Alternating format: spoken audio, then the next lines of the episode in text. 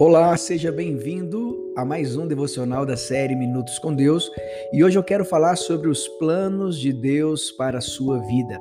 Em Jeremias 29, 11 está escrito, abre aspas, porquanto somente eu conheço os planos que determinei a vosso respeito, declara o Senhor, planos de vos prosperar e não de vos causar dor e prejuízo, planos para vos dar esperança e um futuro melhor.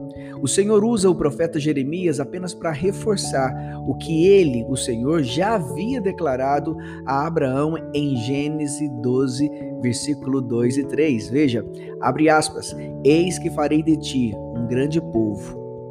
Eu te abençoarei, engrandecerei o teu nome, serás tu uma bênção. Abençoarei os que te abençoarem, amaldiçoarei aquele que te amaldiçoar. Por teu intermédio abençoarei todos os povos sobre a face da terra. Fecha aspas. Quando estudamos a história do povo judeu, percebemos que após os reveses da vida, a perseguição, as guerras e holocaustos, sempre vem a reconstrução, a restauração e a prosperidade. Mas por quê? Porque há uma promessa de Deus para aquele povo. Nós somos descendentes espirituais de Abraão. Isto porque em Cristo tomamos posse das promessas de Deus ao seu povo. Somos o povo de Deus, escolhidos, somos herdeiros das promessas e co-herdeiros com Cristo. Mas preste atenção, eu não quero fazer nenhuma correlação do comportamento do povo judeu no período que antecedeu ao exílio com o nosso comportamento. Muitos deles se apostataram da fé, cultuavam, cultuaram outros deuses, se entregaram à perversidade, se desviaram completamente dos caminhos do Senhor. É bem verdade que não é muito diferente do que estamos vivendo no século 21. A nossa geração está passando por uma experiência terrível, crise na saúde, na política, no poder judiciário, incertezas, inseguranças e o pior, estamos experimentando o medo, a ansiedade, a depressão e o ódio. Se olharmos para a história dos nossos antepassados, vamos verificar que também tiveram experiências terríveis, como pestes, pandemias, guerras e muito mais. Agora faça uma reflexão comigo. Qual é a sua visão de tudo que você está vivenciando hoje?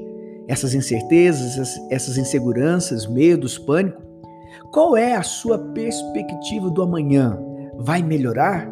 Vai piorar? Onde está a sua esperança? Nos seus dons? Nos seus talentos? Preste muita atenção. Eu sei das consequências da pandemia na nossa vida física, mental e espiritual, mas eu não posso parar. Eu tenho um propósito em Deus. Eu não vou me calar, por mais que queiram castrar a nossa voz. As portas do inferno não prevalecerão contra a igreja.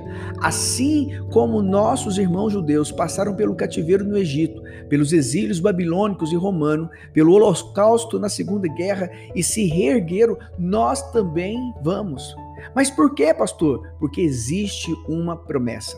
Abra comigo em Romanos capítulo 8, versículo 28. Diz assim, abre aspas: Estamos certos de que Deus age em todas as coisas, com o fim de beneficiar todos os que o amam, dos que foram chamados conforme seu plano.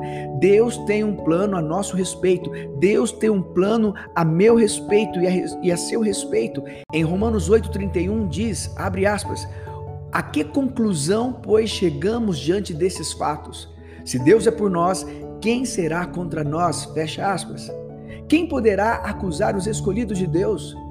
Quem nos condenará? Quem nos separará do amor de Cristo? Será a tribulação, ou a ansiedade, ou a perseguição, ou a fome, ou a nudez, o perigo, ou a espada? Nada, nada poderá nos separar do amor de Deus. Escute isso: em todas as coisas somos mais que vencedores por meio daquele que nos amou. Amém. Deus é por nós. Se Deus é por nós, quem será contra nós? Quer provas disso? Olha o que o apóstolo Paulo fala em, em Romanos, capítulo 8, versículo 32. Aquele que não poupou seu próprio filho, mas o entregou por todos nós, como não nos concederá juntamente com ele gratuitamente todas as coisas? Fecha aspas. O apóstolo Paulo aponta para a cruz como a prova definitiva da boa vontade de Deus para conosco. Você se sente um fracassado? O passado o assombra e o define?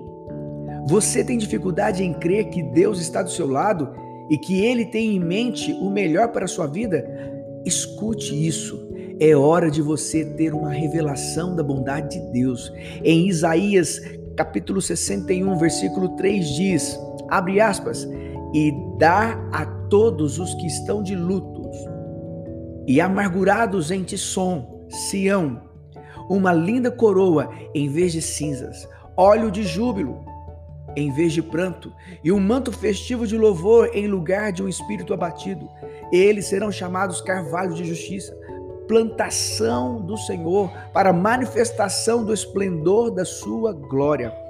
Preste atenção, o carvalho é uma árvore que durante as tempestades se torna cada vez mais resistente às suas raízes.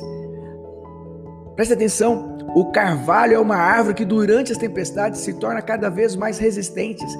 As suas raízes se firmam e se aprofundam mais durante o tempo de adversidade. O profeta Isaías está dizendo que nós seremos como um carvalho.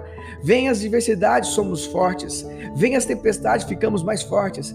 Podem vir as pandemias, os problemas políticos, econômicos, o luto, nada disso nos abalará, porque estamos firmados em Deus, fortalecidos na sua palavra, nas suas promessas. Amém? Paulo escreveu esta verdade em Romanos 8, 28, conforme já lemos agora há pouco.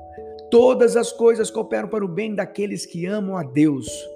Daniel Colenda, um grande homem de Deus, um grande avivalista, que escreveu o livro Viva Antes que Você Morra, ele disse o seguinte: abre aspas, quando entendermos esta realidade, ela se tornará parte da estrutura de quem somos. Então começaremos a ver cada circunstância, tanto positiva quanto negativa, como uma situação que Deus pode colocar em operação para o nosso bem e para o avanço dos seus propósitos.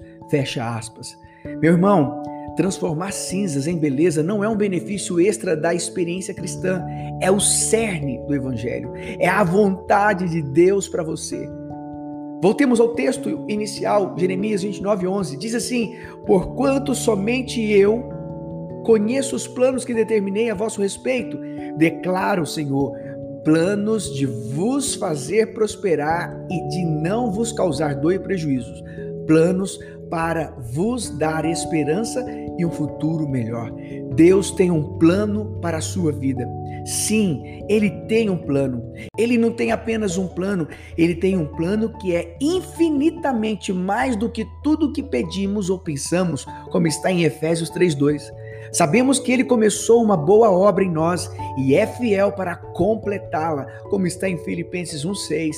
Planos de nos fazer prosperar. É por isso que Jesus declara que ele veio trazer vida e vida em abundância. Você entende isso? Amém? Eu quero orar com você por esta mensagem para que ela possa ser uma palavra rema na sua vida. Pai, em nome de Jesus, eu quero colocar cada pessoa que está ouvindo esse podcast Senhor, eu creio nessa verdade, eu creio na tua palavra, que ela diz que o Senhor tem planos a nosso respeito, planos de nos fazer prosperar, planos de não nos causar dor e prejuízo. Eu tomo posse e libero essa palavra sobre a vida de cada pessoa que está ouvindo agora, em nome de Jesus.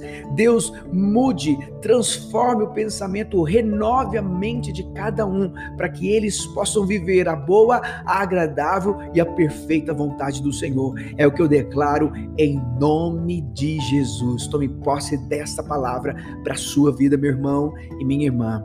Eu espero que você tenha gostado desse áudio, desse podcast e também peço que você o compartilhe com o máximo de amigos que você puder, porque eu creio que essa palavra transformará muitas vidas em nome de Jesus. Até o próximo podcast.